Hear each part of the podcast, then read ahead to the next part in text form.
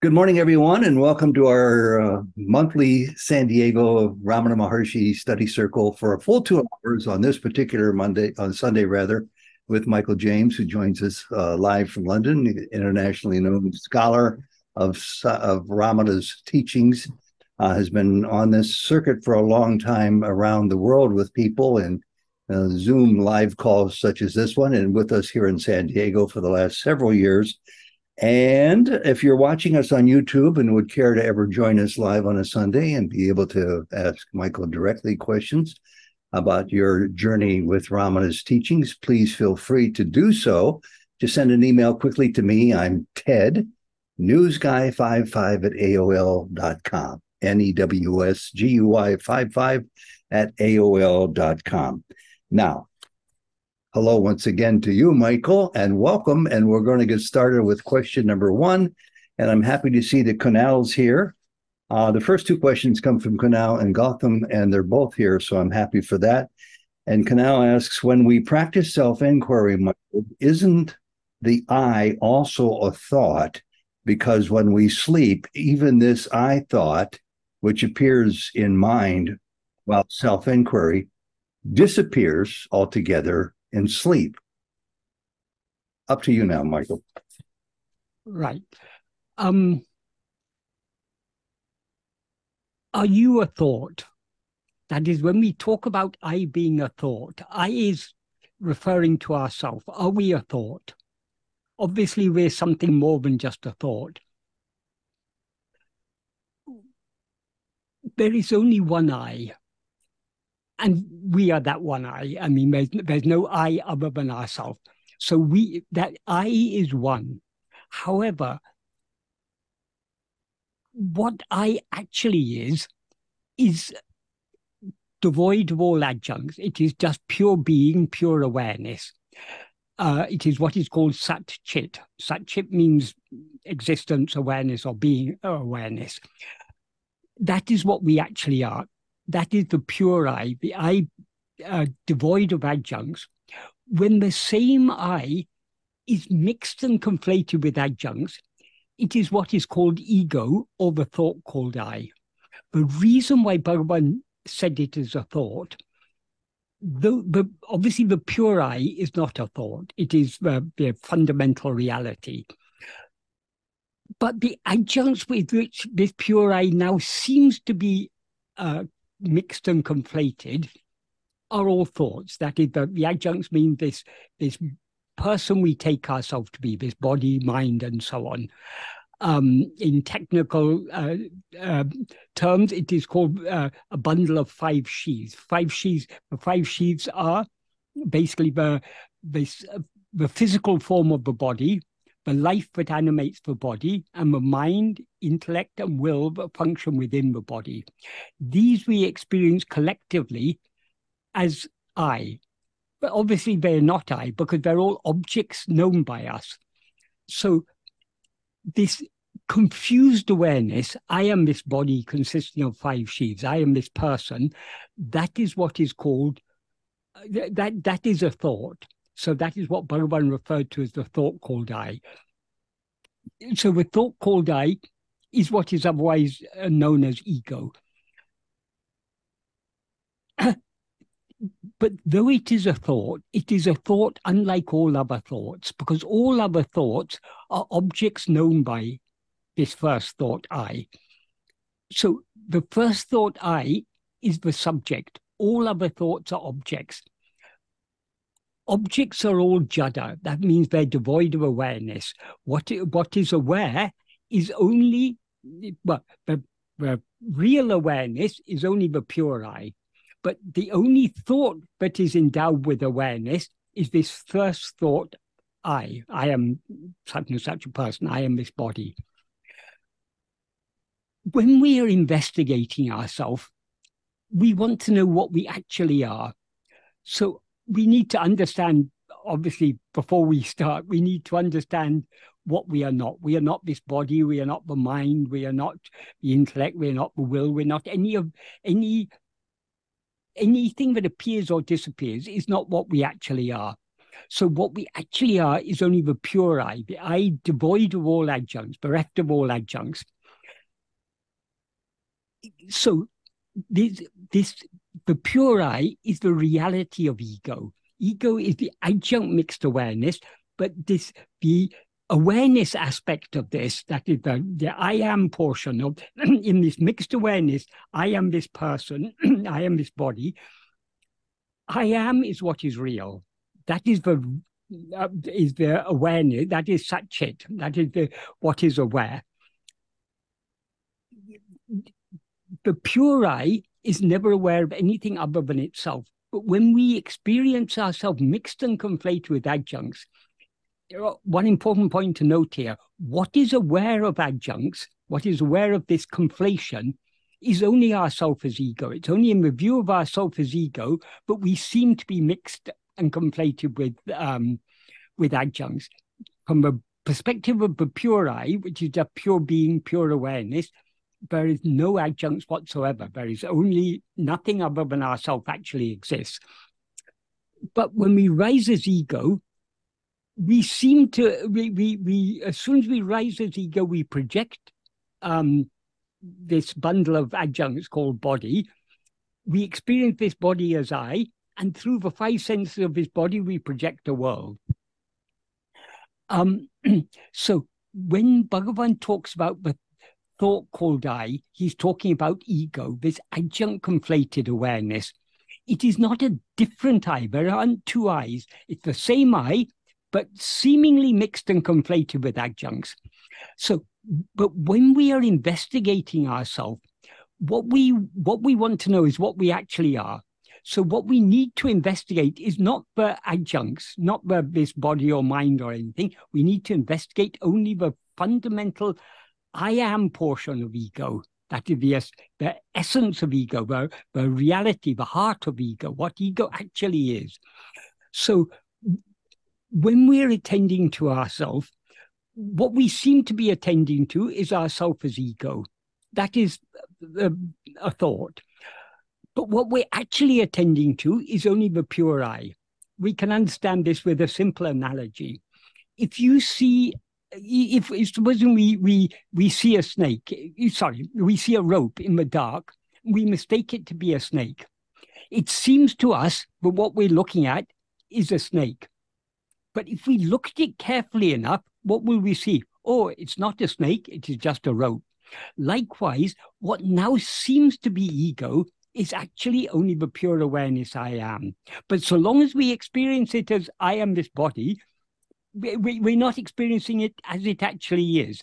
We are mistaking one thing to be another thing, just like we mistake the, the snake to be a rope. We are mistaking ourselves to be this set of adjuncts this uh, person or body but we now take ourselves to be. So, in some contexts, Bhagavan described this practice as investigating the thought called I or investigating ego. But he also clarified that when we investigate ego, what we're actually investigating is not the adjuncts, but only the essential I. So the the the answer to this question whether the I that we're investigating when we um, when we investigate ourselves, whether this I is a thought or not.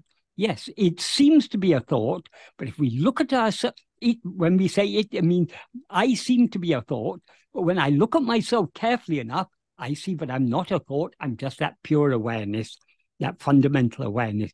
Just like it, I seem to be looking at a snake, but if I look at the snake carefully enough, I'll see it's just a rope. Um, Kunal, does that adequately answer your question? Or do you have any further questions to ask in this regard? Or is my uh, answer not clear enough? I do uh, get what you're saying. Can you hear me? Yes, we can. Yeah, yeah, yes. Yeah, I do get what you're saying. But uh, I believe what you're saying is our consciousness is like empty nature, but uh, our mind and the thought occupies it. So it latches on to the thought and then we believe that uh, that thought is something what we are. Even to say consciousness right. even to say consciousness is empty pure consciousness is empty is not exactly correct. It is empty of all phenomena, that if there are no objects of awareness, when we say consciousness is empty, it's empty only from the perspective of ego, because ego takes the the objects that it knows to be contents of consciousness. But actually, consciousness is never empty. Consciousness is always full. It is, it is, its very nature is fullness. But what it is full of is not subject and object, not phenomena, but only itself. It's full of, it's, it's the fullness of being, the fullness of awareness. Uh, so it, it's empty only in the sense that it's devoid of all content, is devoid of all, is devoid of both subject and object. But actually, it's fullness. Okay. Uh, so, how do we actually empty the contents of the consciousness or the fullness?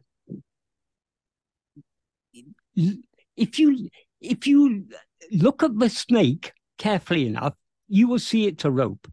So, whatever you now experience as I, look at that carefully. In other words, keenly attend to yourself. And if you attend to yourself keenly enough, then you will see what you actually are. So it's just a okay. matter of turning our attention back within to face ourself alone. Our self obviously isn't an object. Our self is the, not even the subject. Our self is the reality underlying the subject, namely the pure awareness I am. That is what we need to attend to. That is the one thing that we are always clearly aware of. We are always clearly aware of our own existence. There is never a moment when we are not aware I am. Throughout the waking state, we're aware I am. Throughout the dream state, we're aware I am. Throughout sleep, we're aware I am. The difference between sleep on one hand and waking and dream on the other hand, in sleep, we're aware just I am. In waking and dream, we're, we're aware I am, but not just I am. Firstly, we're aware of ourselves as I am this person. I am Kunal, I am Michael, I am whoever. Uh, secondly, as a result of our being aware of ourselves as this bundle of uh, of five sheaves, we're consequently aware of the seeming existence of other things. But what is the one the one continuity, the one the one thing that is co- continuous but is permanent is only our own existence. I am. So that is what we need to investigate.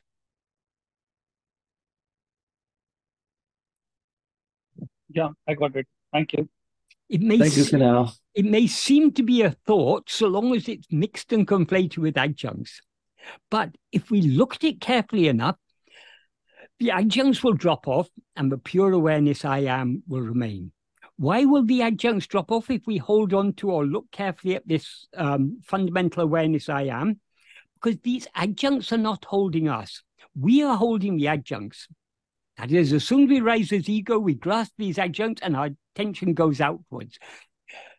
When we turn our attention back within and try to hold on to our own being, we are thereby withdrawing our attention from everything else. In other words, we're letting go of everything else. Since we're letting go of these five of these adjuncts, the adjuncts will drop off because they they they, they they're not holding us. They they seem to be um, binding us only because we're holding them. They are never holding us. So all we need to do, instead of holding on to these adjuncts or anything other than ourselves, we need to hold on to ourselves alone. Hold on to means we need to attend to that. We need to be steadfastly self attentive. Of course, when it comes to practice, because we have so much liking to go outwards, when we try to hold on to ourselves, our attention will keep on slipping away. But this is why Bhagavan emphasized only way to succeed is by patient and persistent practice. It doesn't matter how many times our attention slips away from ourselves, we need to bring it back and fix it on ourselves alone. And it's only by this practice that we will eventually uh, uh, well, by this practice, we are strengthening the love to look inwards and we are weakening the inclination to go outwards. So eventually, this love to look inwards will become stronger than the inclination to go outwards. We will then be willing to turn fully within and subside back within. But that can come only by practice. There's no there's no substitute for practice. Some people ask, is isn't grace necessary? Yes, grace is absolutely necessary, but it's not a matter of grace or effort. The, whatever effort we make to turn within is only the working of grace. Grace is not something external to ourselves. Grace is what is always shining in our heart as our own being. So grace works through us by giving us the liking to turn within. And the more we turn within, the greater, the, the more we are, uh, the, the, more we are cultivating and um, um, feeding and nourishing that love to turn within. So grace and effort are not two alternatives. Effort is absolutely necessary, but whatever effort we make to turn within is only the working of grace. Without grace, we wouldn't even have the inclination to turn within. So grace is necessary, effort is necessary, because grace works in the form of the effort we make to turn within, the love we have to turn within. That is, we make that effort because of the love. That love is grace shining in our heart. Should we move on now, Michael? Yeah, sure. Okay. And by the way, the grace, I mean the the the practice for me has to be every day. It's like building a muscle in my arm or something. If I don't do that, it just falls away. So I've got to stay consistent with it. Every day is insufficient. Every moment is what we should be aiming every for. moment. Thank you. That I'm helps. not I'm not saying that we succeed, but that is what we should be aiming for. Very good. Because there's not a you- Thanks moment when we my are not aware I am. So why shouldn't we hold on to this I am? Because Yeah. we have so much interest in other things. That is the problem.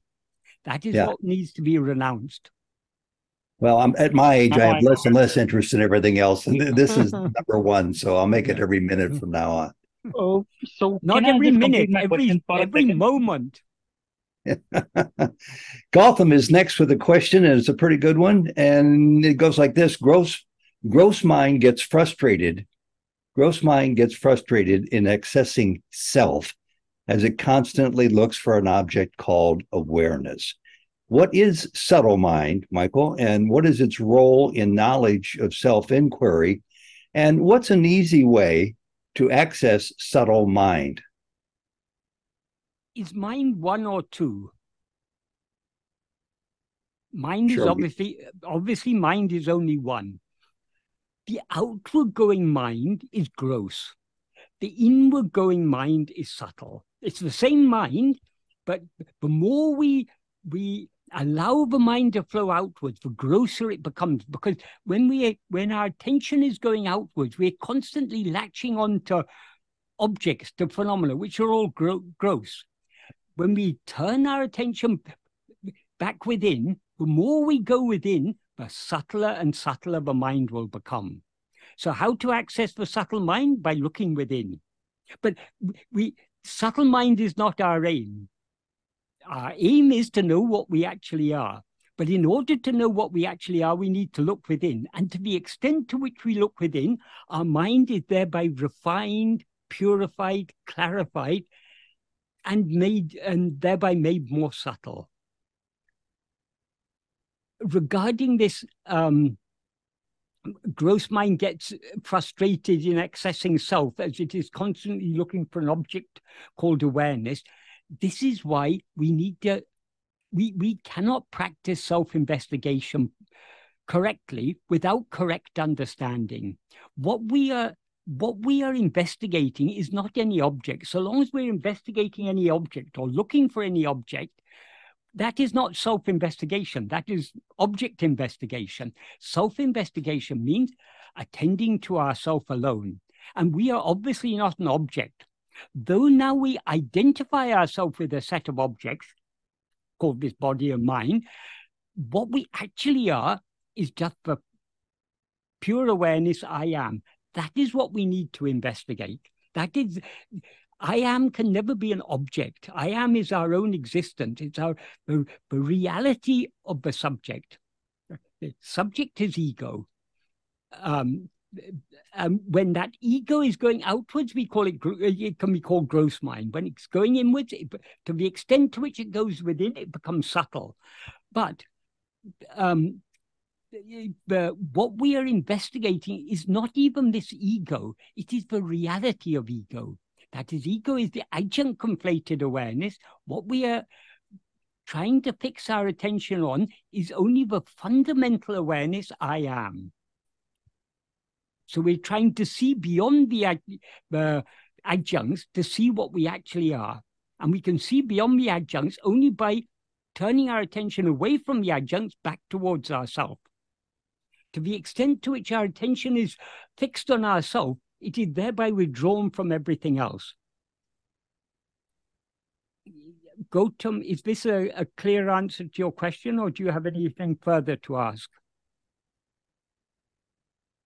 Yes, uh, after turning inwards, as we know that self is actually uh, formless and it is not to be identified like an object. But it is not it. Uh, it is not it. It is I. Yes. So uh, when to identify I, the last point with the I, that's where the connectivity is not uh, with that I.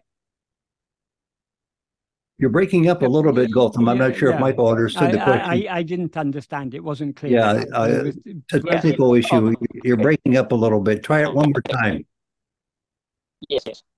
So after turning if I have to identify myself as the self or the I, the connectivity is not happening. What is the way? You don't have to identify yourself with anything. We can identify ourselves with something other than ourselves, but our aim is to see what we actually are. So it's not a matter of identifying ourselves with something. Okay. That is the this aham brahmasmi, uh, I am awareness, this type of meditation. This is Bhagavan said that is not the way. It is only weakness of mind to go on thinking like that. Do you need to be always thinking, I am Gautam, I am Gautam? You know very well you're you're Gautam. It's only if you're if you're losing your your memory or something, you have to constantly remind yourself, I am Gautam. But you always remember I am Gautam. So you don't need to meditate, I am Gautam. Just like you don't need to meditate, I am Gautam, you don't need to meditate, I am Brahman or I am this or I am that. All we need to meditate on is I alone. I that pure awareness I am that is what we are to, because that is what we actually are. So that should be what we should meditate on. But that is obviously not an object. It's, as I said, yes, it's not even the, the subject, right it's the reality of the subject. But though I is not an object, it is the one thing that we're always clearly aware of. Are you yes. not clearly existing and shining now? Supposing you were in a completely dark room, or even not even a, just in a dark room. Supposing you're in a, a, a sensory deprivation chamber. So you're you're not you're, there no nothing is impinging on your five senses. There's no there's no sights, no sounds, no taste, no tactile sensations, no smells. You're completely deprived of any access with anything else are you not clearly aware of your own existence? You wouldn't know about anything else. What, what, may be happening outside the sensory yes. deprivation chamber, you know nothing about that. But you can you continue to exist and shine as I. That is what you need to attend to. We don't even need to go into a sensory deprivation chamber. That's all modern um, scientific uh, contraptions. Just go to sleep in sleep, do you not still exist? Do you not still shine in sleep? We do. So th- that is what we need to attend to. That which is existing and shining permanently throughout all the three states, that is I. That is what we need to attend to. That is not an object. That is not something other than ourselves. That is what we actually are. That is ourself. And so, attending to that alone just, is is self-investigation. Yeah. So can you elaborate the process of attending to the self you're looking at a screen now, aren't you? Yes.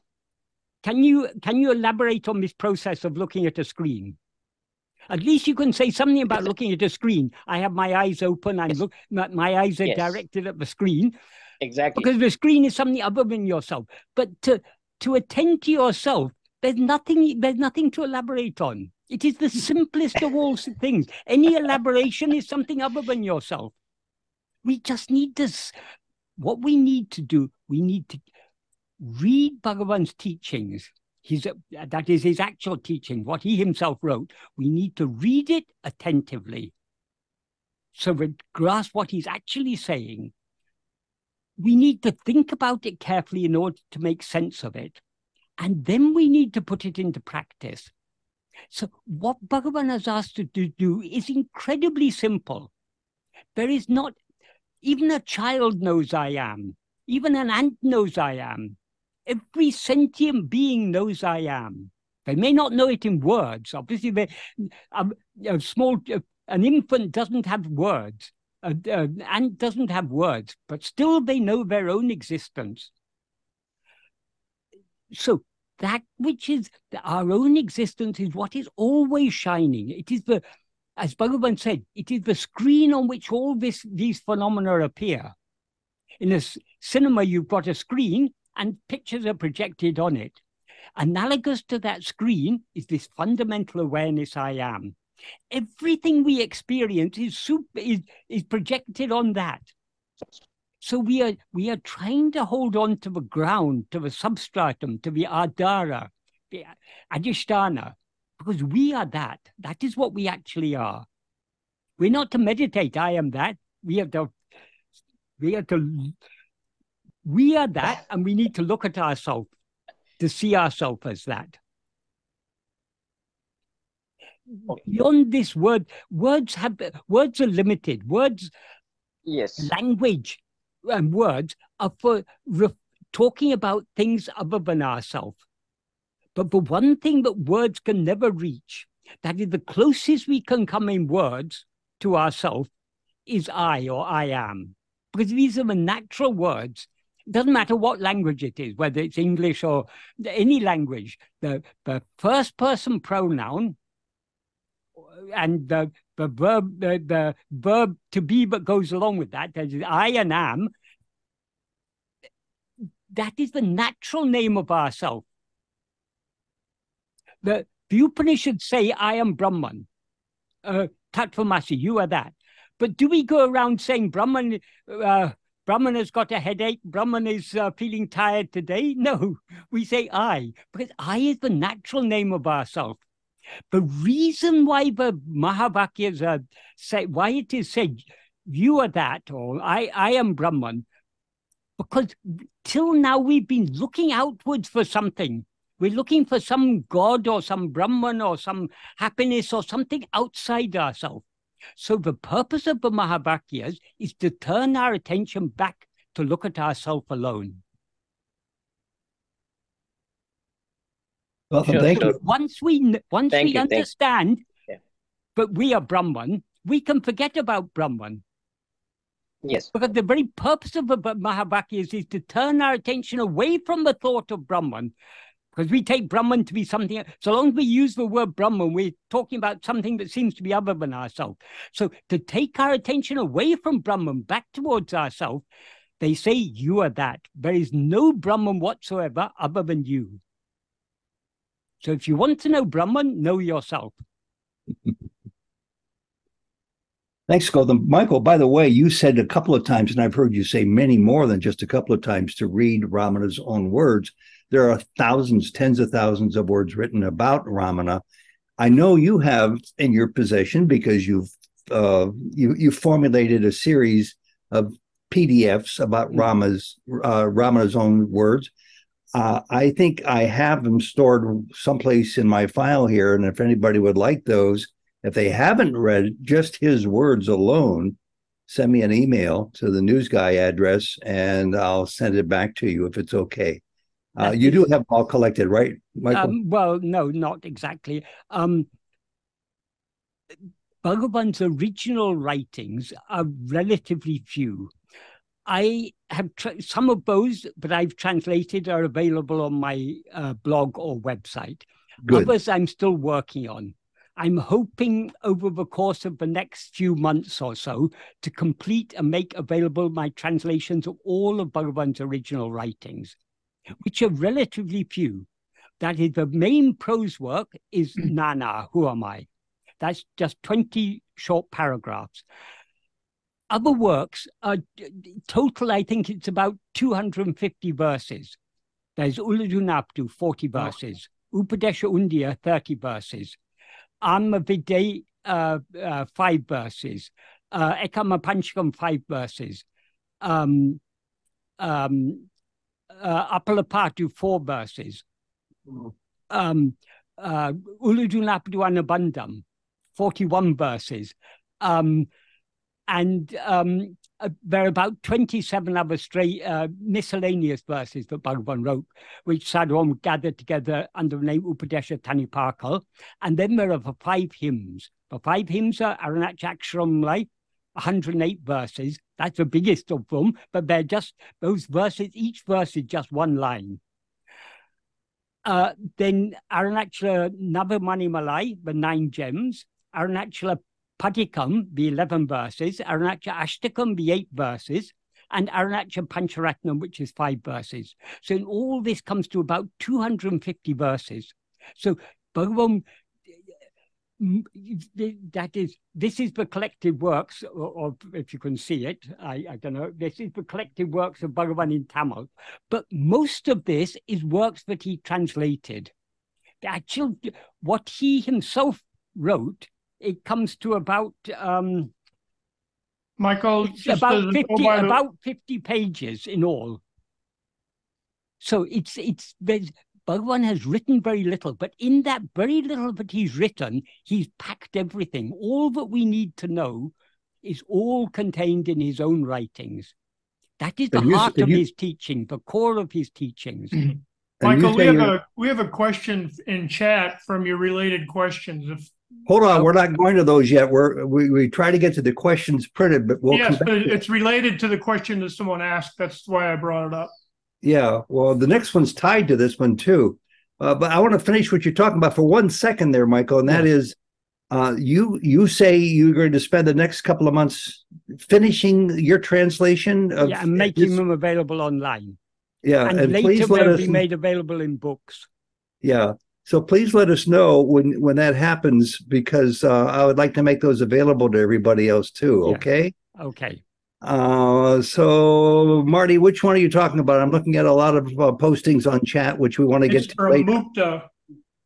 Well, I, I've talked to her before. We're, we're going to get to those uh, when the time comes up. But Mukta, I'll read it. Uh, can we say that being in meditation is being in I, as we are not attached to the thoughts or body at that time? That's her question, Michael. If we are meditating on I, we are not just being in I, we are being I. That is, yeah. by attending to anything other than ourselves, we rise as ego, the false awareness, I am this body. To the extent to which we attend to I, ego subsides and we remain as that pure I. So knowing our, as Bhagavan said, being ourself alone is knowing ourself. Yeah. So by attending to ourself, we are being ourself. To the extent to which we attend to ourselves, to that extent we are being as we actually are. Being as we actually are means not rising as ego, just being.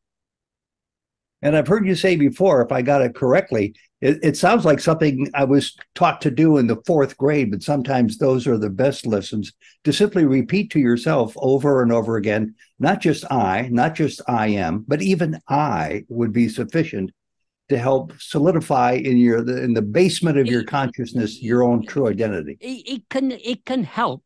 It can help, particularly at the early stages, to um, to repeat or at least once or twice remember the word I, because what does the word I refer to? It refers to ourselves. Yeah. But we need to go beyond that. Obviously, that's that's a, a support to help us familiarize ourselves with what it is to be self-attentive, Once Mhm. we've grasped what it is to be self attentive, then words become superfluous. Even the word I becomes superfluous. Well, that leads directly into the next question um, from somebody. I don't believe she's here, Maya Chopra. Uh, I'll have to check the next page because we have a lot of uh, viewers today uh, regarding I. And she says, if it's okay to move on now to the next Yeah, question. yes. Okay. For 60 years, she says, I was conditioned to believe that I am this body and thoughts. Weren't we all? and now that I understand in theory that I am none of these, but consciousness, and that my nature is bliss. To keep mind fixed on myself, I need to know what is myself, which is not this body or mind. How do I exactly attend to myself or be self attentive when I do not know where the self or myself is localized? And can you please explain just be with an example? Okay. Firstly, when we if we say I am conditioned to believe that I am this body and mind, we it is not anyone else who has conditioned us. And we it's not just a belief I am this body or mind, it's actually our experience. I am sitting here, I am thinking, I am talking. That is my experience. So it's not just I believe I'm this body or mind or this or thought. I that is actually my experience. But though it is my experience, it is a false experience because I am, this is not what I actually am. So we shouldn't take it as something coming from outside. When we talk about conditioning, it implies something outside is conditioning us. It's the very nature of ourself as ego to project and experience ourself as a body and mind.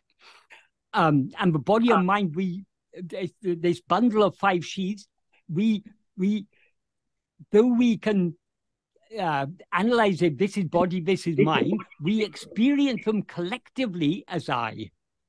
Um, when I say I am thinking, or I am talking, or I am sitting, what is thinking is the mind, what is talking is the speech, what is sitting is the body. But I don't experience these as three separate eyes the same I that is thinking, the same I that is sitting, the same I that is speaking. So we we we this this bundle of five sheaves, we uh, that is the the physical form of the body, the life, the mind, the intellect, and the will. We experience these collectively as I. So this is our actual experience, and it's all everything else that we know is based on this experience. It's only when we experience ourselves as this body consisting of five sheaths, but we experience other things. In waking and dream, we're always aware of ourselves as I am this body. Not the same body, it's a different body, but the experience I am this body is the same and because and whenever we experience ourselves as I am this body, we're aware of the existence of other things, things other than ourselves. In sleep, we do not experience ourselves as I am this body, therefore we're aware of nothing other than ourselves. We're aware only I am. Um yeah, so that that's the first point to clarify. It's not just a matter of believing, and it's not just a matter of being conditioned. This is the very nature of ego is to experience ourselves as I am this body and mind. Um, and when you, um, when Maya says I am this body and thoughts, actually we don't experience ourselves. The loosely we say we experience ourselves as the mind consisting of thoughts, but actually, if we analyze our experience, look at our experience a little bit more closely, these thoughts are things that we experience as objects other than ourselves. Who knows these thoughts? I do. So I am a knower, the thoughts are things known. And the same applies also to the body. Though this body seems to be ourself, we are also aware of it as an object. So this, this awareness, I am this body, is a confused awareness. It, it is a, this is the fundamental confusion, and it's through the filter of this fundamental, this, this fundamentally confused awareness of ourself, but we know all other things. So when our awareness of ourself is confused, how much more confused must our awareness of all other things be? that is when we don't even know what we ourselves actually are, how can we know what anything else actually is? So that's the first point to clarify. The second thing is she uh, she goes on to say, now I understand in theory, but I am none of these, but consciousness, and that my nature is bliss. Yes, that is we in theory means we understand conceptually. If we think about it carefully, it's clear that though I seem to be this body and mind, this is not what I actually am. What I actually am is only the fundamental awareness I am. We can understand this conceptually by considering these things. Once we've understood these things, what do we need to do? We then need to investigate ourselves to see what we actually are. So she goes on to say, to keep my mind fixed on myself, I need to know what is myself, which is not this body or mind. That is are we not all clearly aware I am? Now, this awareness I am seems to be mixed and conflated with this body. But if we think about it carefully, this body is an object, this mind is an object. I am the subject. So we've already, by, by thinking carefully about this, we can already begin to separate ourselves from this body and mind. So we begin to recognize, first thing we recognize, is I'm not any object, I'm a subject. But even with, even to say I am a subject is not the ultimate truth about ourselves, because the, we experience ourselves as a subject only in waking and dream. When we in waking and dream we rise as ego, we experience ourselves as the object, as a, the subject, and we experience so many other things as objects. But in sleep, we do not experience either subject or object. We are aware of ourselves just as I am. So we are something even deeper than the, the subject. The subject is ego, that which is aware of itself as I am this body.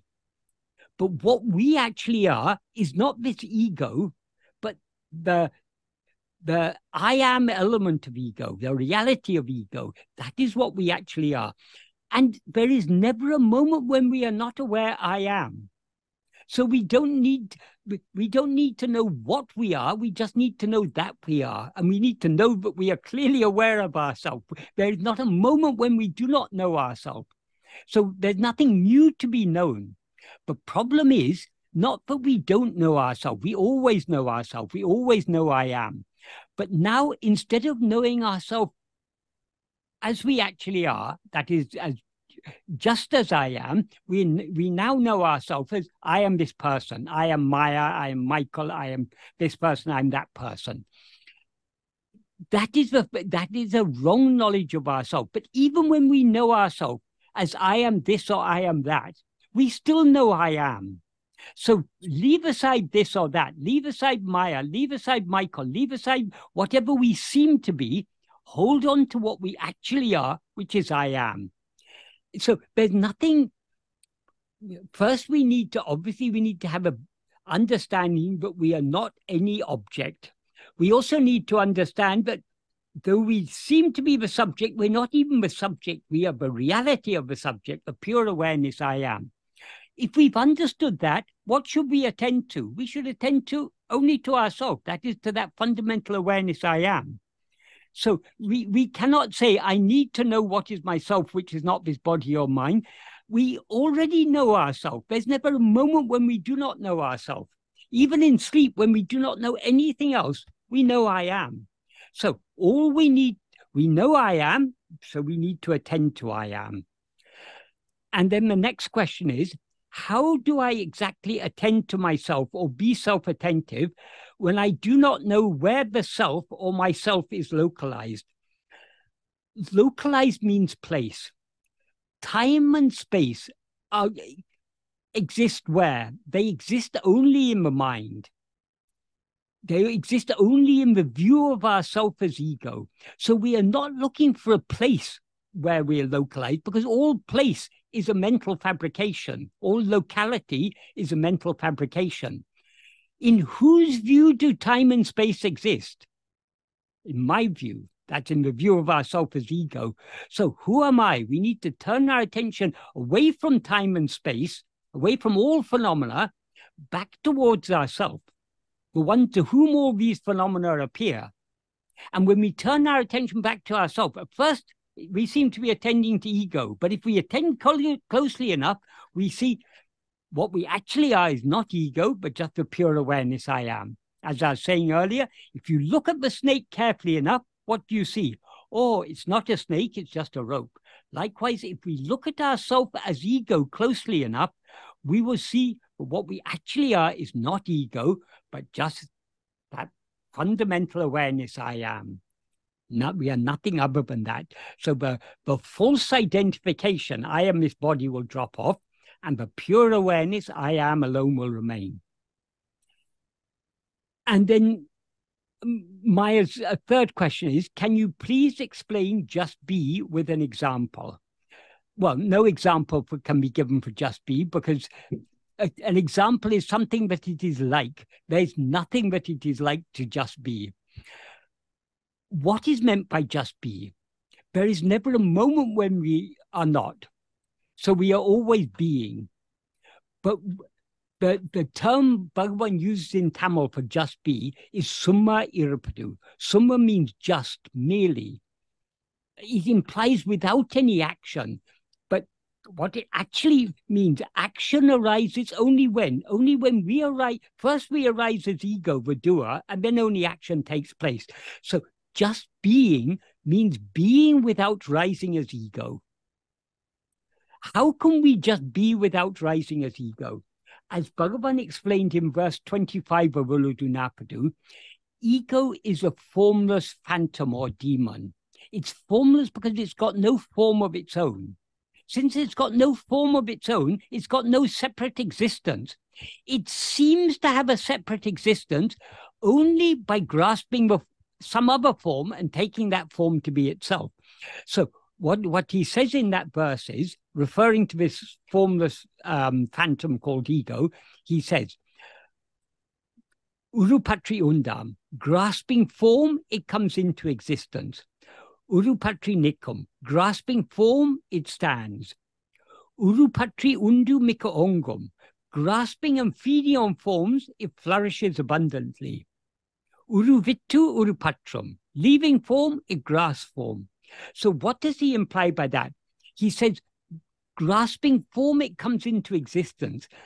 So, does it come, first come into existence and then grasp form? Or does it first grasp form and then come into existence? Well, obviously, it can't grasp form before it comes into existence, but it comes into existence that that is it's grasping form and it's coming into existence as simultaneously because the very nature of ego is to grasp form. So it comes into existence only when it grasps form. So the grasping form and coming into existence, or, or, or the semi existence of ego and its grasping form are one of the same thing. So we grasp form, grasping form, we come into existence as ego. Grasping form, we stand as ego. So, what is the first form we grasp? That is this, this body, this body meaning the bundle of five sheaves. We cannot uh, rise or stand for a moment as ego without experiencing ourselves as I am this body. So that, that the first form we grasp is the form of a body, and we experience ourselves as I am this body. And and then we, through the uh, five senses of that body, we project the world, and then we, the mind is constantly feeding on other forms. Forms here means not only physical forms, form means anything that can be distinguished from any other thing. So anything that has any distinguishing characteristics. So all phenomena, whether physical phenomena or mental phenomena, all are forms of one kind or another. But ego is not a form of any kind whatsoever. But though it's not a form, it cannot rise or stand without grasping the form of a body as I am this body. And having grasped the form of a body, it projects all the other things and it's constantly feeding on them. That's what he says. Grasping and feeding on forms, it flourishes abundantly. What does he mean by grasping? Ego is a formless phantom. So, how did it grasp? Grasping means attending. It's only by attending to things other than ourselves that we hold on to them. Um, and and then he said, leaving form at grasp form. That means it cannot stand for a moment. We we as ego cannot stand for a moment without grasping form. So what would happen if instead of grasping any form, we try to grasp ourselves alone? Because we are formless. All the forms that we grasp are things other than ourselves. So instead of trying to grasp forms, if we try to grasp ourselves, that means instead of attending to anything other than ourselves, if we try to attend to ourselves, what happens? That he says in the next sentence, Tedinal autem pidicum. That literally means if seeking, it takes flight. What he means by if seeking is if ego seeks its own reality. In other words, if ego turns its attention back on itself to see who am I, what actually am I, it will take flight. That means it'll run away. How will it run away? That is because we rise and stand as ego by attending to things other than ourselves, when instead of attending to anything other than ourselves, we try to attend to ourselves alone, this ego will begin to subside. The more we attend to ourselves, the more ego subsides. And when ego subsides, it dissolves back into its source, the pure being I am. That so subsiding and being as we actually are, that is what Bhagavan means by just be. So just be means be without rising as ego. In order to avoid rising as ego, we need to hold on to self-attentiveness. So how to just be? By being self-attentive. That is the only way. Incidentally, some of you who watch um, videos on the internet may have come across a, a recent video by a very um, a very well-known exponent, supposedly of Advaita. And this person, who has his teachings have over the years, they've been deviating further and further away from Bhagavan. In one of his recent videos, this was brought to my attention in a recent meeting of uh, the London group. Someone asked and I, about this. Someone, but someone has said um, someone on the YouTube has said, but um, but self-inquiry is just uh, Bhagavan taught self-inquiry just as a concession. It's not his core teaching. His core teaching is just be. Uh, so uh, self-inquiry is just a concession. When I was asked that question, I didn't know um, who had said this, but later I saw in the because when I record, the comments also get recorded. So they're they're they're uh, recorded in a um, in a text file. When I looked at that text file, I saw a link to who who is the person who had said this. That, that the YouTube link was put there. So I, why I say this is, if ever any of you come across a video where a well-known person or even if anyone else says so, it doesn't matter who says it, but if anyone says it, a well known person or a non well known person, if anyone says, but, um, but, uh, um, that self inquiry or self investigation is just a, a, concession, it's not the core teaching of Bhagavan. That person has not understood Bhagavan at all. Bhagavan's teachings are all about self investigation. When Bhagavan says just be, he clarifies how we can just be only by being self attentive. And being self attentive is self investigation. So if we read Bhagavan's original writings, particularly works like Nana, Ulladu Narpadu, it's very uh, uh, Amma and also here and there throughout Arunachala Stuti Panchakam, five hymns, Bhagavan is repeatedly emphasizing that what we need to do is to turn within and attend to ourselves. In other words, self investigation is absolutely essential. That is the very core of Bhagavan's teachings. That is the very purpose of Bhagavan. Why Bhagavan appeared in human name and form only to teach us this. So I just say this as a warning because the the um the the video I, I refer to had is on a YouTube channel that has more than 200,000 subscribers. So hmm. this video will be seen by many, many people. And because this person is a person with a high, um, is highly reputed, um, of course, a person's reputation doesn't count for anything in the spiritual path, but um, in uh, uh, he he happens to be a person who's highly reputed, who's supposed to be. Um, I mean, he charges. I mean, he must be minting a fortune because he charges just to watch his um, what he has on YouTube is just short clips of his videos. If you want to watch his full videos, you have to pay 160 pounds a year subscription. So he's someone who's minting money. But whatever be the case, what he is saying is not, he is totally misrepresenting Bhagavan's teachings. Anyone who says that self-investigation is a, is a concession or it is not the core teachings of Bhagavan is has not understood Bhagavan at all. Or if they've understood, they are deliberately misinterpreting Bhagavan. Yeah.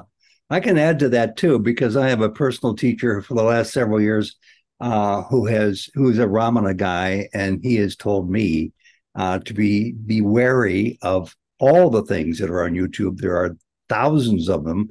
Mm. It hmm. might be a slight exaggeration. There's several thousand of them. And many are completely compatible with Ramana's teachings, though many are not. And increasingly so, they're not. That's my yeah. own observation. Yeah. He says, stick with Ramana. Just, you know, there's enough there to feed us forever.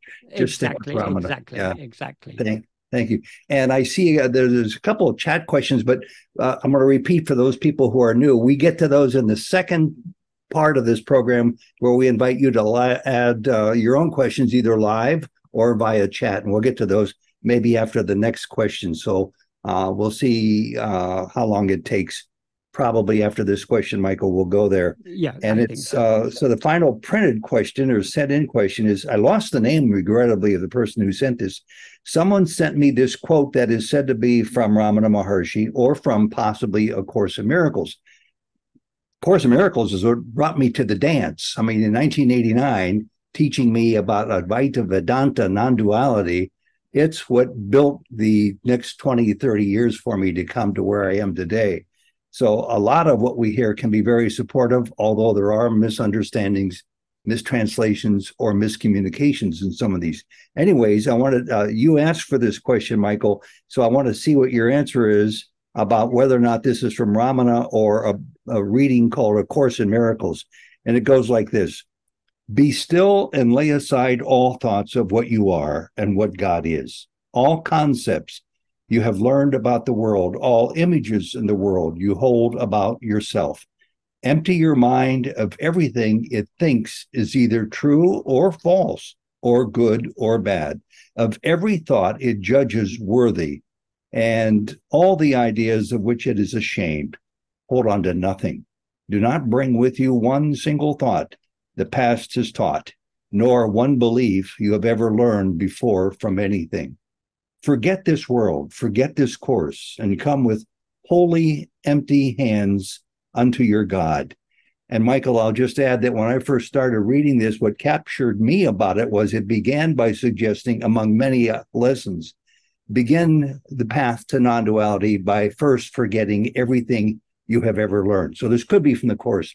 What say you? Is it from Ramana or from the Course of Miracles? It is definitely not from Bhagavan. It's um, not from Bhagavan. Okay. So it may be from the Course, but how how can we forget everything? Bingo. So, so long as the mind is there, the mind will be will be remembering at least something. Even a person with uh, amnesia will remember something. They may not remember their identity. They may not remember everything, but they're they when they see, for example, a, a cup of coffee, they recognize it as a cup of coffee. There's memory uh, uh, functioning there. If we'd never seen a cup of, if, if we had no memory of, of coffee of a cup of coffee, we wouldn't recognize one when we see it. So the, it is memory is a part and parcel of the fabric of the mind. So we all when we recognize things when we i mean memory is, is is such an intricate part of the mind we cannot forget everything so long as we rise as ego we do forget everything every night when we fall asleep but uh, falling asleep is going into a state of manolaya. That's not it, that's not helpful for us in the spiritual path. So one thing, it, it, we cannot forget everything so long as the mind is active. Also, how to lay aside all thoughts, all concepts. How can we do that? There are techniques. Yoga teaches techniques for putting aside all thoughts. That is by pranayama and other techniques. Yogis are able to that, that is the aim of yoga. Patanjali says right at the beginning of his Yoga Sutra, in the second or third sutra, that is when he actually begins talking. I think it's in the second sutra, when he actually begins um, to teach something. The first thing he says is he defines what is yoga. Yoga's chitta vritti nirodha. Yoga is curbing or stopping or restraining the activity of the mind. That is what, that's the whole aim of yoga. What Bhagavan said about this is that is not a proper aim. Because every night when we fall asleep, we, we, we stop all mental activity. But the stopping of mental activity results in manolaya. This is why Bhagavan often used to tell the story of a yogi on the banks of the Ganga. This yogi was very adept in going into Nirvikalpa Samadhi. Nirvikalpa Samadhi is a state of Manolaya. It's a state where all thought ceases. So this yogi was very adept by uh, years of practice of pranayama or whatever other techniques he was using. He was able to go into Nirvikalpa Samadhi uh, very easily. And he would spend prolonged periods in Nirvikalpa Samadhi, sometimes for days on end. And he lived in a small hut on the banks of the Ganga, just outside a village. And because he was the, the villagers and other local people, they saw this um, this sadhu uh, constantly uh, uh, in a state of uh, oblivious to the world. They imagined he's in a very high spiritual state. So one of the villagers became a who also wanted to be like that. He he um, became a disciple of that uh, that yogi. And one day, when the yogi had been in Nirvikalpa Samadhi for several days, he woke up and he was feeling thirsty. So he asked his disciple to go and fetch water from the Ganga. So the disciple went to fetch water from the Ganga, but before he returned, the yogi had gone again into Nirvikalpa Samadhi. And this time he went into Nirvikalpa Samadhi so deeply that he remained in that state for 300 years. In those 300 years, Bhagavan told the story in a, he embellished it in so many ways. He said, in those 300 years, the Ganga had changed course. So after 300 years, it was several miles away. Because the Ganga had changed course, the village had also moved. A jungle had grown up around this um, sadhu. And also, not only that, so many historical events had happened. The Muslims had started to invade North India. So the, after 300 years, it was a completely different world um, from uh, what it had been 300 years before. This yogi woke up after 300 years, and the first thing he did was he angrily asked, Where's my water? What Bhagavan said about that is this illustrates but the last thought that was in his mind before he went into Nirvikalpa Samadhi was the first thought that arose in his mind when he woke up from Nirvikalpa Samadhi. That means even the most superficial thought in the mind is not destroyed by Nirvikalpa Samadhi. So when the even the most superficial thought is not destroyed, what to say about all the vasanas? Staying in Nirvikalpa Samadhi for 300 years is of no more use than falling asleep for 300 years. There's some, one of the European folk tales is a story about one man who um, who went to a village person. He went to a nearby forest and he fell asleep. And he woke up after a hundred years and came back to his village. And of course, everything had changed and nobody recognized him and everything. It's a similar story to that. But whereas that story is about someone falling asleep, this is about someone being Nirvikalpa Samadhi. But according to Bhagavan, Nirvikalpa Samadhi, like sleep, is just a state of Manolaya. Being in Manolaya is of no use. We cannot progress spiritually in Manolaya. of course, we need to sleep every night because when we rise as ego, we we expend a lot of energy projecting this world and thinking and doing so many things. So every um, 16 hours or so, we, uh, we get uh, tired and we need to fall asleep. So sleep is fine. We need to sleep. And there's a limit to how long we can sleep. But by yoga, you can artificially bring about a state like sleep called Nirvikalpa Samadhi, and you can remain in that for prolonged period. People may ask nowadays, how could this yogi stay survive for 300 years? Nobody lives for 300 years.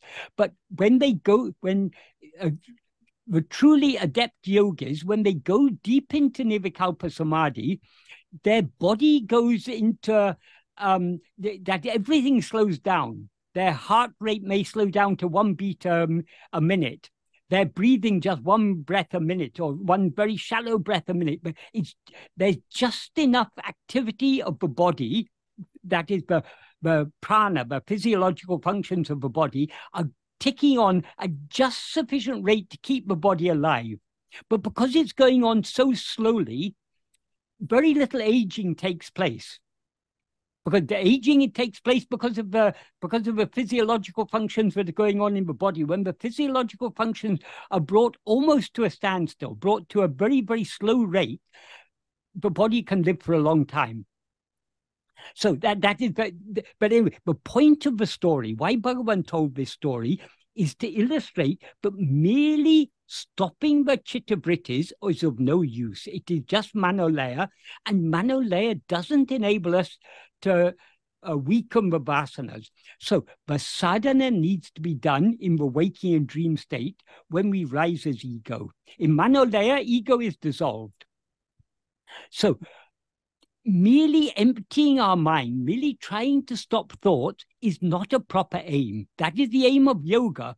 But Bhagavan said that is not a proper aim. So in Upadesha Undiyar, Bhagavan also, so that is Bhagavan what Bhagavan is doing in Upadesha Undiyar, he talks about paths. He talks about Nishkamya karma. He talks about bhakti in the form of Nishkamya puja, Nishkamya japa, Nishkamya dhyana. Um, but he talks about these things just to show how they must eventually lead to self-investigation. That is, they they they they find their fruition or their culmination in self investigation in exactly the same way about yoga. He talks about yoga. He says in verses 11 and 12, he says, he points out that the mind and the breath both share a common source. So if you control one, you control the other. If you if you calm down your breathing, if you if you don't even have to practice pranayama, if you merely observe the breathing, that will slow down the breathing and it will also calm down the mind. So if ever you're in a very agitated state and you want to calm yourself down, just observe your breathing. That's not the most effective way. Most effective way is to observe yourself. But if you've got an outward going mind, one way of calming down the mind is simply to observe the breathing. By observing the breathing, the breathing will become more even and more, it will calm down. And then the mind will calm down. And likewise, if you calm down the mind, the, the breathing will calm down. Uh, the two are connected. It's like having in a, if you've got um, one switch in a room that controls both the light and the fan. If you switch on the, the light, the fan will come on. If you switch on the fan, the light will come on because they're controlled by the same switch. And if you've got a dimmer switch, you can you can slow you can dim the light and the fan will slow down you can uh, speed up the fan and the light will become brighter because they're controlled by the same switch in exactly the same way the the the, the prana, the breathing and other physiological functions and the mind are very closely connected. So if you control one, you control the other. So that's what, basically what Bhagavan points out in um, in verses uh, 11 and 12 of Upadesha Undiyar. Then in verse 13, he says dissolution of mind is of two kinds, laya and nasa. If it if it subsides in laya, it will rise again. If its form dies in Nasha, nasa, it will not rise again. So nasa means permanent dissolution of mind. Laya means just temporary dissolution of mind. And in Bhagavan also talks about pranayama in the eighth paragraph of Nan Yar. And he concludes that paragraph by saying, therefore, pranayama is just an aid to control the mind, but will not bring about manonasa. So all you can achieve by yoga, by pranayama and other yoga techniques, the furthest you can go is to manolaya, but that's of no use. So what Bhagavan said, that's in verse 13, he said there are two types of dissolution, laya and nasa. Then in verse 14, he gives very, very good advice there to yogis. He says, if the mind which will subside by controlling the breath, only if that mind is sent on the or vari will its form die. Or vari is a very nice term in Tamil. Vari means path. Or can be interpreted in two ways here. Or is a verb that means to investigate or know. So vari can mean vari, the investigating part or the knowing part. In other words, part of self-investigation. Or can also be a form of oru. Oru means one. But if you put oru before a, uh, a word with a verb, you, you can't say oru, um, oru aham, one I. You, you have to say or aham. You, you, just like in English, we had a and an we, we can say, you can't say a apple, you have to say an apple. So in the same way in Tamil, if you're talking about an apple, you can't say oru apple, you have to say an apple, you have to say or apple. So or means one. So or vari means, has two meanings. It means the one path and the path of investigation. Both these mean the same because, according to Bhagavan, the one path by which you can destroy the mind is self investigation. So, when he says, if we interpret it as one path, it's not just any one path, it's not just walking down your garden path or something you're going to, to you one path means the path of self-investigation. In the Sanskrit version, he uses the term ekachintana, one thought when Devaraja Mudaliar asked Bhagavan in day by day, what is that one thought? Bhagavan is very careful not to commit himself. So he said it can be any one thought, but that is not the real thing. What is what Bhagavan means by ekachintana? Ekachintana means the thought of eka, of the one. What is the one? According to Advaita philosophy, there is one only without a second. Ekam eva advaitiam. And what is that one? sateva, existence alone. So, and as Bhagavan says in uh, the seventh paragraph of Nan Yar, the previous paragraph of Nan Yar, he begins by saying, Yatatamai uladu atmasarupamandre. What actually exists is only atmasarupa, the real nature of our soul. So, what is the one that we need to think of? The one thing that actually exists. So, ekachintana also implies thinking of the one. In other words, thinking of ourselves. In other words, atten- being self attentive. So, what Bhagavan implies in verse 14 is that, or in verses 14 and uh, 13 and 14, in verses 13, he says there are two types of dissolution, laya or nasa. The implication is by, by uh, pranayama or other yoga practices, you can only attain manolaya. But if you want to attain manonasa, if you're a yogi and you're using breath uh, uh, pranayama to calm down your mind, before the mind subsides in laya, when the mind has been calmed down, then you need to send it on this path of self-investigation. Then only its mind will, its form will die. So why I say all this, Ted, this passage talks all about um, uh, uh, lay aside all thoughts, all concepts you've learned, empty your mind um, of everything, uh, hold on to nothing. Firstly, if you empty your mind, you'll end up in a state like sleep. Uh, it may be called by a fancy name as Nirvikalpa Samadhi, but it's no more useful than sleep. If you try to hold on to nothing, how can you hold on to nothing? The very nature of, uh, of ego is always to be holding on to something So ego cannot remain for a moment without holding on to something. If you don't hold on to something, that the ego will subside in, in manolaya. The practical way, as Bhagavan said, is not to hold on to nothing, which is most of us can't hold on to nothing. But if you're a yogi and have practiced these techniques, you can come to a point where you're holding on to nothing. And thereby you subside in Nirvikalpa Samadhi, which is of no use. What Bhagavan says we need to hold on to is to hold on to ourselves. Because only if you if we hold on to nothing, when we fall asleep, we hold on to nothing. That is, so long throughout the waking dream state, we're constantly holding on to things other than ourselves.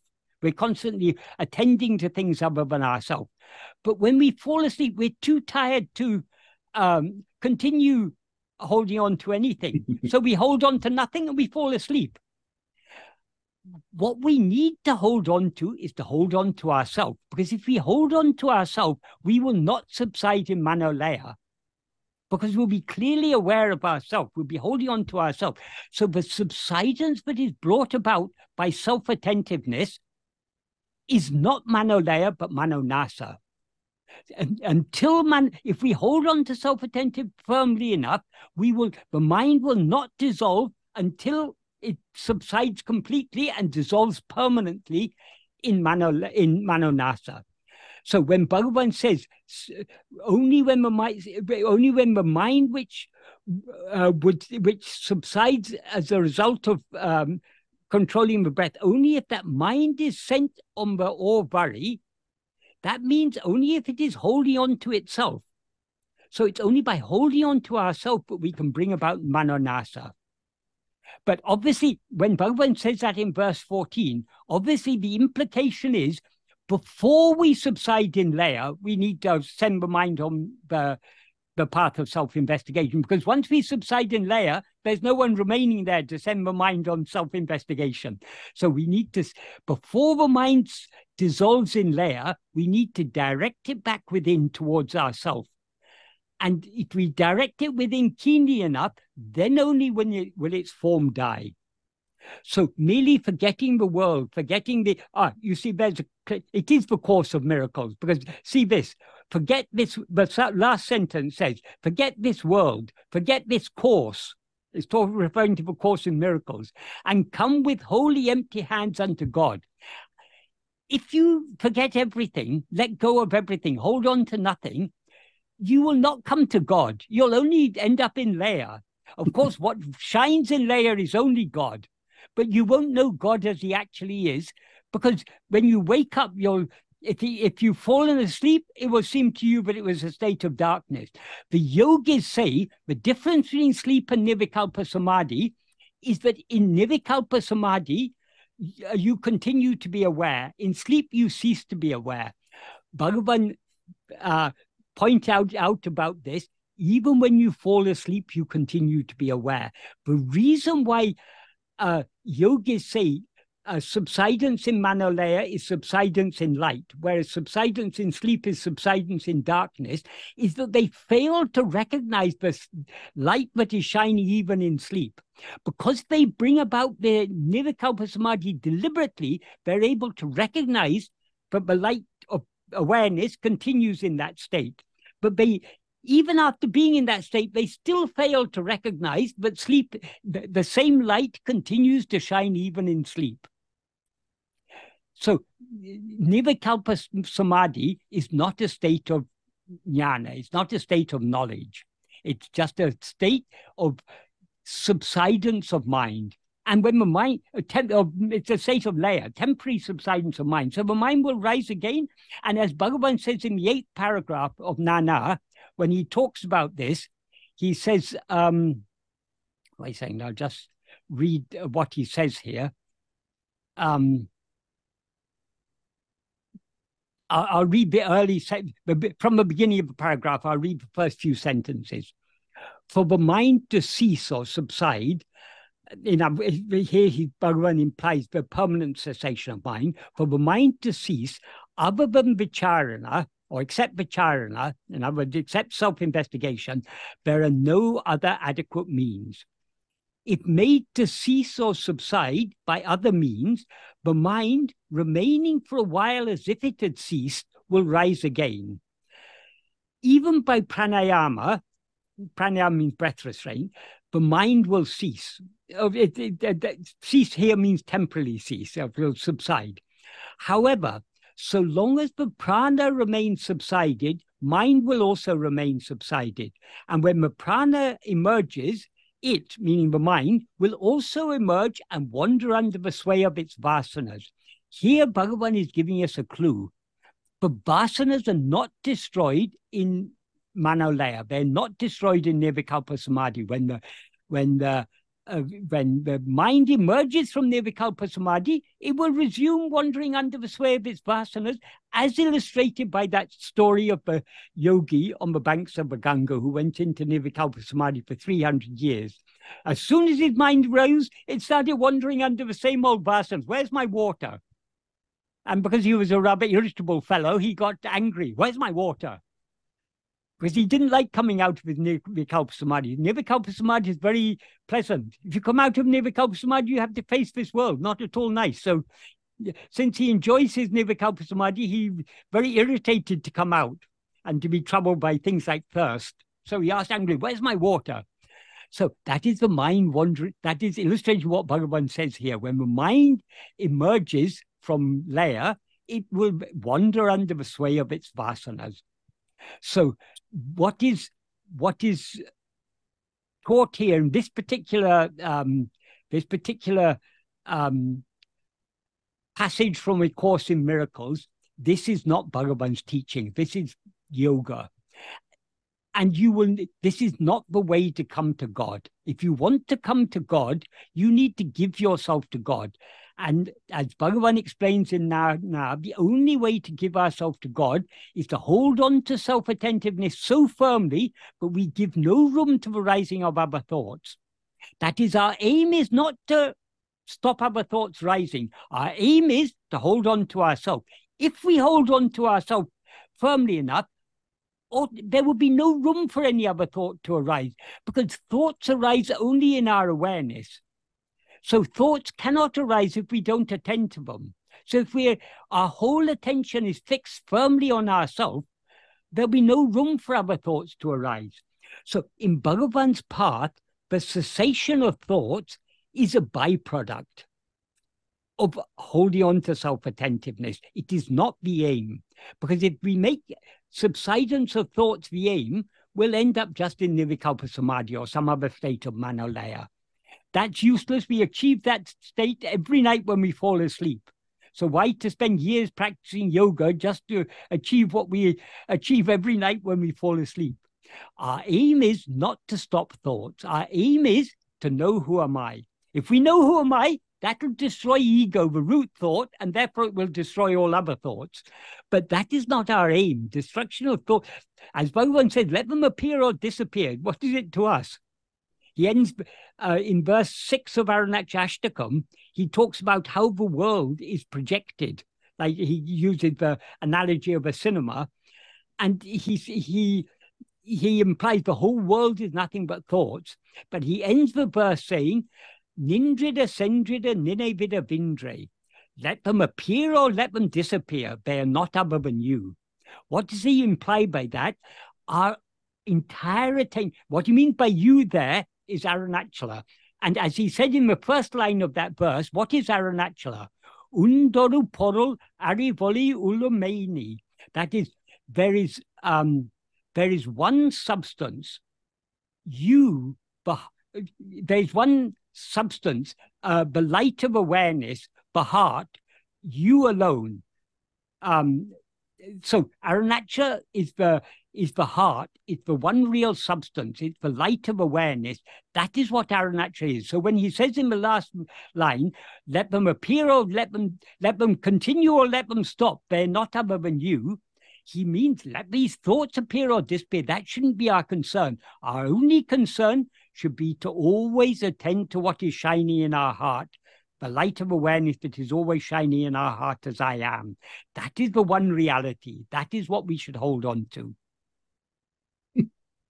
Wow. Thank you, Michael. A very thorough answer. And uh, speaking it's, as a person, it's important to understand this because many, many people they people say I was I, I'm practicing self-inquiry and I sit for 20 minutes without any thoughts. That is not self-inquiry. Yeah, I got that message from you a long time ago, and I yeah. and it sunk in. It's yeah. it's actually quite useful still today. Uh, and as speaking as one person who swore by, I got to be careful how I say this, uh, the tenets of what's called A Course in Miracles from 34 years ago, I have to say it brought me to you. It brought me to Ramana, and if I am. It brought you to Bhagavan. That. that is sufficient. It has served its purpose. Thank you. Well, guess what? We've spent so much time doing that. We only have 29 minutes left. So we're going to get to a, hopefully a, a, fast round of live questions here. Vijaya, you've had your hand up. Must be very tired. Uh, what's your question? And could you make it succinct and we'll get as many in as we can? Okay, it's the same question that I had. I emailed you yesterday. So regarding the doership, uh, namaskaram, uh, Michael. Namaskaram. Uh, so can we say that this doership uh, can be a pointer or uh, to the ego? Because generally it's very hard to distinguish ego from the actual satchit. You know it, it, because it's all mixed up. Uh, you know in day-to-day activity in order to remain in satchit uh, you know we, we need to have that separation right? Um, i don't know how to put it in words. Yeah. so will this doership will that be kind of a pointer so that whenever we that doership whenever that arises so we can realize oh that's the ego and we can remain in satchit that is ego is satchit what ego actually is is only satchit just like the snake is only a rope. The difference between the snake and the rope is not a difference in substance it's a difference in appearance. Likewise the difference between satchit and ego is not a difference in substance. They're one and the same thing. The difference is only a difference in appearance. Ego is what a, it it its reality is nothing but satchit, but it seems to be something other than satchit because instead of be as ego, we are not aware of ourselves as just I am. We're aware of ourselves as I am, but not just I am. We're aware of ourselves as um, I am Vijaya Lakshmi, I am Michael, whatever. So that adjunct mixed awareness is ego. The Vijaya Lakshmi is the name of a person. That person is a body consisting of five sheaves. The five sheaves are the, the body, the physical form of the body, what is called the annamaya kosha the life, but it's the, all the physiological functions, the breathing, the heartbeat, and the digestion, all the physiological functions that are going, and the all the fibers, C fibers firing in the brain and whatever else for neuroscientists. This is all prana. This is all the activity of prana. So these neuroscientists who think they're researching on consciousness are actually just researching on prana because it's all whatever's happening in the brain, it's all part of the the, the physiological functions, which is what prana means. Um, the um, the mind or manomaya kosha. In this context, mind means the gross the grosser functions of the mind. That is perception, memory, thoughts, feelings, emotions, and so on. That's all called manomaya kosha. Subtler than the manomaya kosha is the intellect that is but that's the reasoning judging discriminating uh, the, part of the mind that is able to see things clearly. But that's still an object it's still a function of the mind. Subtler than that is uh, is the um, the intellect is called vijnanamaya kosha. Subtler than that is the will the chittam which is what is called anandamaya kosha. That consists of all the vasanas which are the seeds that give rise to likes, dislikes, desires, and so on. So it's called chittam or the will. Um, so these five make up the person called Vijaya Lakshmi. Ego is not any of these five sheaths. Ego is that which is aware of all these five sheaths as I am Vijaya Lakshmi. So, the, but the I in I am Vijaya Lakshmi is Satchit. That is, I am Vijay Lakshmi is Chit Granti. Chit Granti, Chit means the pure awareness, Satchit.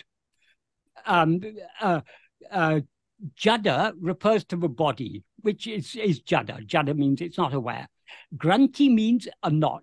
That is when when awareness and this body which is not aware, that when these get entangled, when they get conflated, when they seem to be the same thing, the resulting knot is what is called chit jada granti. That is ego. So ego is not satchit. It is not the body. It is the it is the not for results when the two get entangled. Of course, Satchit is never entangled, but in the view of ourself as ego, Satchit seems to be entangled. So, so we, we can always distinguish ego from Satchit because of the adjuncts. Bhagavan has made this clear in um, in Upadesha Undiyar verses um, verses 24 and 25. What he says in verse 24 of, of Upadesha Undiyar is, Irakum ekayal, by, by existing nature, that is in their nature which is existence, Isa jivagal, oru porleaba undipara, the God and soul are one substance. In other words, they're just one thing. They're, they're both are satchit. That is their irakumeke, their existing nature is satchit. What he talked about in the previous verse. So, what is the difference between God and soul? Upadi unave verundi para. That is the the the adjunct awareness alone is different. The adjunct awareness is this false awareness. I am this body. So it is this false awareness, I am this body, that makes us seem to be something other than God. So what we need to do is to see ourselves without adjuncts. So in the next verse, he says, seeing oneself without adjuncts is seeing God, because God always shines as oneself. So the fundamental awareness I am is Satchit. Okay. When that fundamental awareness I am seems to be mixed and conflated with adjuncts. Of course, it's never mixed and conflated, but in the view of e- ourself as ego, it seems to be mixed and conflated. That, that adjunct conflated awareness is what is called ego. Um, do how does doership arise?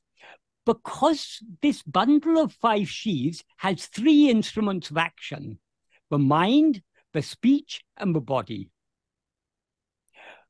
Because we experience this bundle of five sheaves as ourself, when the mind is thinking, we experience I am thinking. When the tongue is talking, I am talking. When the um, when the body is walking or sitting or uh, lying down or whatever, I am sitting, I am walking, I am lying down. That, so doership is the very nature of ego. Ego can never be free of doership. If, if we want to be free of doership, we need to be free of ego. So ego is the false awareness, I am this body. It, it's a wrong awareness of ourselves because this body is not what we actually are. We exist even in dream without being aware of this body. We exist in sleep without being aware of any body whatsoever. So this body is, or none of these five sheaths are what we actually are. Because in sleep we exist without any of the five sheaths. Though in many sastras it is said Anandamaya kosha remains there, Bhagavan has clarified that is just an answer to the question of others for people who want to know how does ego come into existence again, as if ego had ever really come into existence, for them such an answer is given. But according to Bhagavan, in sleep there is no ego, there is nothing except the pure awareness I am. Um, and if we think of it, that's our experience. We're not aware of any of uh, of any vasanas in sleep, so why should we suppose that they're still there? When we are not there, how can the bas- how can our vasanas be there in our absence? That is, we as ego are not there, but we as we actually are are there. As the pure I am, we are there in sleep. So the, the doership is the very nature of ego because we identify we the nature of ego to always identify itself as a body consisting of five sheaths. So uh, your question is let me come back because I um uh Ted had sent me your question. You said um, explains about Kartrutva Buddhi. Uh, Kartrutva Buddhi means sense of doership, which forms the impediment to realizing the self. That is, Kartrutva Buddhi, the sense of doership, is the nature of ego. Ego is the impediment. Uh, so it's part and parcel of the impediment. It's not just the doership, but it's the impediment. It's the one who has the sense of doership, namely ego. Um, how does one get away with this doership which forms the false I? That is the only way to get rid of doership is to is to know ourselves as we actually are. Because the ego is a false awareness of ourselves. It can be destroyed only by correct awareness of ourselves. It, when you see a rope and mistake it to be a snake, the idea that it is a snake is a false knowledge. The only way to get rid of that false knowledge is to see what it actually is. Okay. If you look at it to see what sort of snake is it? Is it a grass snake or a cobra or a, this snake or that snake? If you look at it carefully enough, what do you say? Oh, it's not a snake at all, it's just a rope. So, likewise, if we look at ourselves carefully enough, we will see what we actually are, and thereby ego is destroyed. So, all we need to do the, the solution to all problems, and the only solution to all problems, is this simple practice of self investigation, which is not a mere concession, as some, some uh, wise people like to say. That is the very heart of Bhagavan's teaching. That is what, that's the very purpose of the Ramana is to come and give us this practice. Because Advaita philosophy has been there for thousands of years. From the time of the Upanishads, there's Advaita clearly expressed in the Upanishads. Why then do we need Bhagavan? What's the purpose of Bhagavan coming?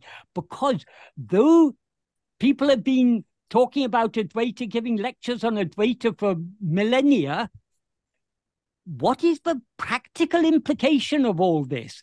That is what people have missed. So to highlight the practical implication of all of all of Vedanta, Bhagavan, it, was necessary for Lord Shiva, who gave the, uh, the, the Upanishads in the first place. He's the source from which all the Upanishads came. All the Vedas came from where? Only from from Brahman, from the ultimate reality, from Arunachala Shiva, which is Bhagavan. So Bhagavan is the source of all of Vedanta. So he has come to point out to us dullheads who failed to understand the, the, practical import of Vedanta, he came in the form of Bhagavan to teach us that the, the, the, the very purpose of all of Vedanta is to turn our attention back to ourselves. In other words, self investigation is the aim of all of Vedanta. So it is not a mere concession.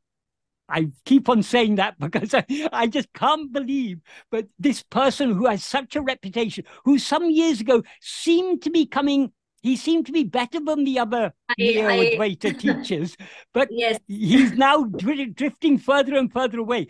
But I mean, it's it's just unbelievable that he could actually have the um, have the I understand who you're pointing yeah, to, yeah. and even I used to listen to him for a long time. yes. So I understand whom you're pointing to. Yeah, yeah, yeah. But, uh, I seriously but, feel sad about it. Yes. But, if we don't have self-investigation, all all of Vedanta, all of the Vedas are useless without self-investigation. All philosophy in the world, all science, everything is useless without self-investigation because only self investigation can solve this problem. So that is what Bhagavan's teachings are all about. Bhagavan expresses it beautifully in verse 31 of Ulladu Narpadu. Um, that is, if you go to if you go and listen to lectures on um, that people who expound classical Advaita, they will spend hours and hours explaining Tatvamasi. What is Tat? What is Tvam? In what sense Tat is Tvam? And they will even say it's not sufficient to investigate Tvam. You also need to investigate Tat. That's missing the whole point. Tat is Tvam. There's no two things there. There's no Tat and Tvam. The whole point of the Mahavakya is because till now our attention has been going outward, looking for God or Brahman or happiness or knowledge or whatever. We're looking for it outside ourselves. The purpose of the Mahavakyas is to say, stop looking outside. You yourself are that. Look at yourself. That is the implication. So Bhagavan has expressed it beautifully in verse 31 of um, Ulladu Narpadu. Um, uh, no, sorry, I, verse 32 is what I mean. Sorry, verse 32 of Ulladu Narpadu, yes. But the meaning of, of this verse is when the Vedas proclaim that is you, instead of oneself knowing oneself as what, thinking I am that, not this, is due to non existence of strength, because that alone is always seated as oneself. So Bhagavan has put it very tersely here, but what does he imply here? What he implies is as soon as we hear this uh, Mahavakya, you are that, what should our immediate response be? Oh, if I am that, then what am I? That is the purpose is to turn our attention instead of inquiring what is Brahman, we are told Brahman, you are that. Brahman is you. So when they say uh, you are that,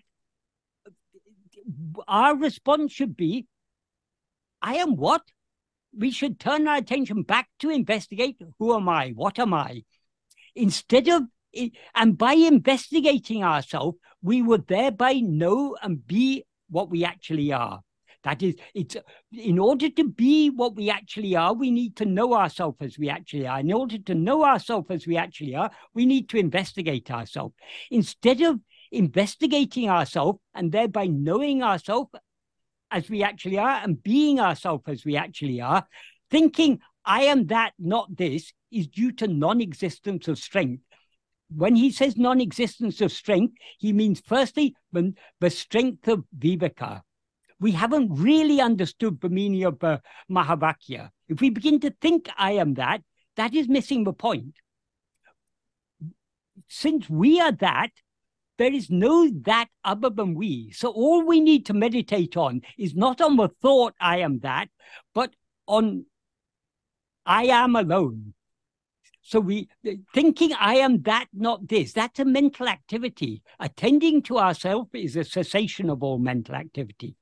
So those who who think I am I am consciousness. I mean, some people, even among Bhagavan devotees, they fail to understand this. Some there, there are books on uh, by devotees of Bhagavan, people who claim to be gurus, who who say that you have to constantly remind yourself, I am awareness, I am consciousness.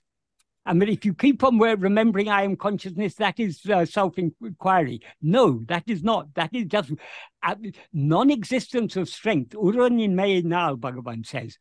What we need to do is only to investigate I. By knowing I, we uh, by by investigating I, we know I. By knowing I, we remain as I because that uh, because that Brahman is always shining, it's always seated as oneself, he says. That means it's always existing and shining as I. So we need not meditate on anything other than I. So Bhagavan had the whole purpose of Bhagavan's teaching is to highlight what is the practical implication of all of Vedanta. And he's highlighted that in just in the 20 paragraphs of Nan Yar and in the 250 original verses that he, he wrote. That is all we need. And though he wrote 250 verses, essentially he's saying this pretty much the same thing again and again in each and every verse. They're all pointing in the same direction, pointing our attention back at ourselves. Yeah. Thank okay, you. thank you very much. Uh, so, for, so Ted, Ted. Yes. Vijay Lakshmi did as you said. She kept the question short. yeah, I, you kept I, your I, answer I'm, short. I'm, a, I'm a disobedient child. I, well, I never keep the answer short. Then I'm going to give you your match right now because I was going to call earlier if I thought we had enough time, and I don't think we do. But I'm going to call him to ask his question. Uh, we have two Stuarts here. One's new, and the one who is new is uh, Stuart up there with a waving hand and he he noticed he notified me in the chat box that he sent the question that he wants you to answer as an email to me, but he's here. Go ahead and ask it yourself. And if if Michael, I'll give you a pass because this may require somewhat of a long answer to his question. can you read it? We can't read it from there. Stuart, can you read it to us? Nope, unmute yourself first. And if you think this might take an hour to answer, we'll take it next next hmm. month. Let's see. I think, I think um, in Michael time, this is less than. I'm not going to speculate. it's a very easy. It's very easy, I think. Okay, so this is from your uh, benedictory verse translation, verse one. Hmm. Benedictory verse translation. I'll read the whole verse. It's short. If what exists were not, would existing awareness exist? Since the existing substance exists in the heart without thought, how to think of the existing substance, which is called heart, quote unquote. Okay, here's my question. Being in the heart as it is alone is thinking. No. Being in the heart as it is alone is thinking. What what does that mean? Uh, okay, that is the the the previous sentence asks how to think of that, how to think of Brahman, how to meditate. The implication is how to meditate on Brahman. Okay. Since since it's beyond thought, how can we think of it? Right. Good. Yeah. We can think of it only by be that is thinking here is used metaphorically. We're not literally thinking of it. We can, in order to meditate on Brahman, we can we can know Brahman only by being Brahman. We can meditate on Brahman only by being as it is. I see. So how to think is a is is not no, is a direct. But, but, but Bhagavan is saying, asking this for purpose because people, everyone talks about Brahma Dhyana, meditating on Brahman. So Bhagavan is answering in this. How can we meditate on Brahman? How could you think about Brahman when it's beyond thought? Yeah, exactly. That's what Bhagavan is saying. So but why does... it, though it is beyond thought, it exists in the heart, and it is called heart. That heart right. means heart means I. Yes. What is the heart of everything? I am the heart. I am is the heart, and very nicely there, there, there's there's a there's a lot of different layers of meaning in this verse. For example, when he said which is called the heart, the word he uses for heart is ullam.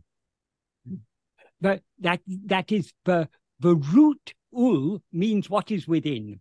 So hmm. ullam is a common word in Tamil, particularly in philosophical or spiritual literature, for heart. It's also sometimes used for mind. We can also refer to the mind as ullam. Bhagavan often used the word ullam referring to the mind uh, because it means what is inside. But ullam, ul is also a verb meaning to be.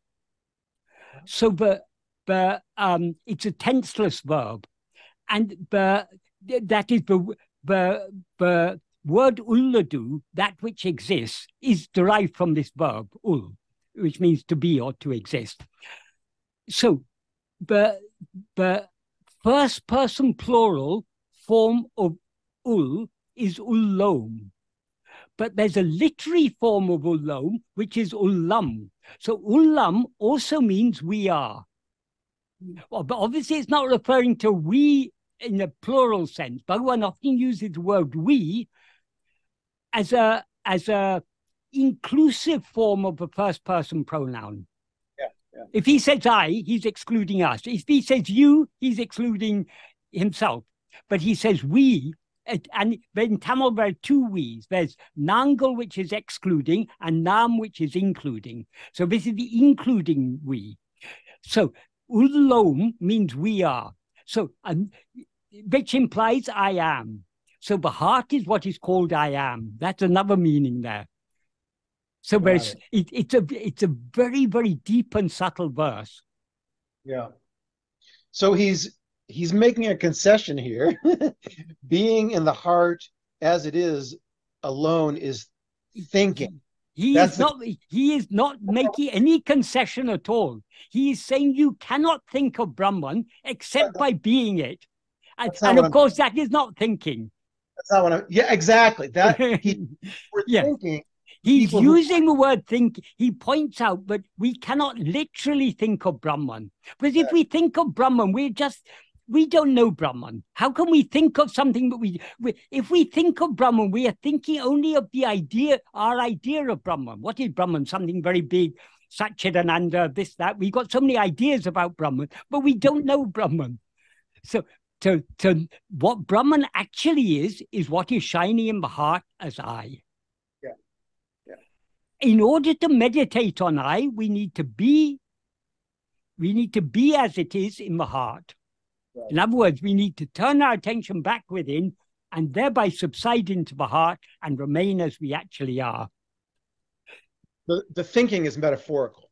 It's it's metaphorical, metaphorical. But but Bhagavan uses thinking metaphorically so often. In in Nan Yar, he says, "But um, the thought, who am I, um, destroying all other thoughts, will eventually itself be destroyed, just like the stick used for stirring the funeral pyre.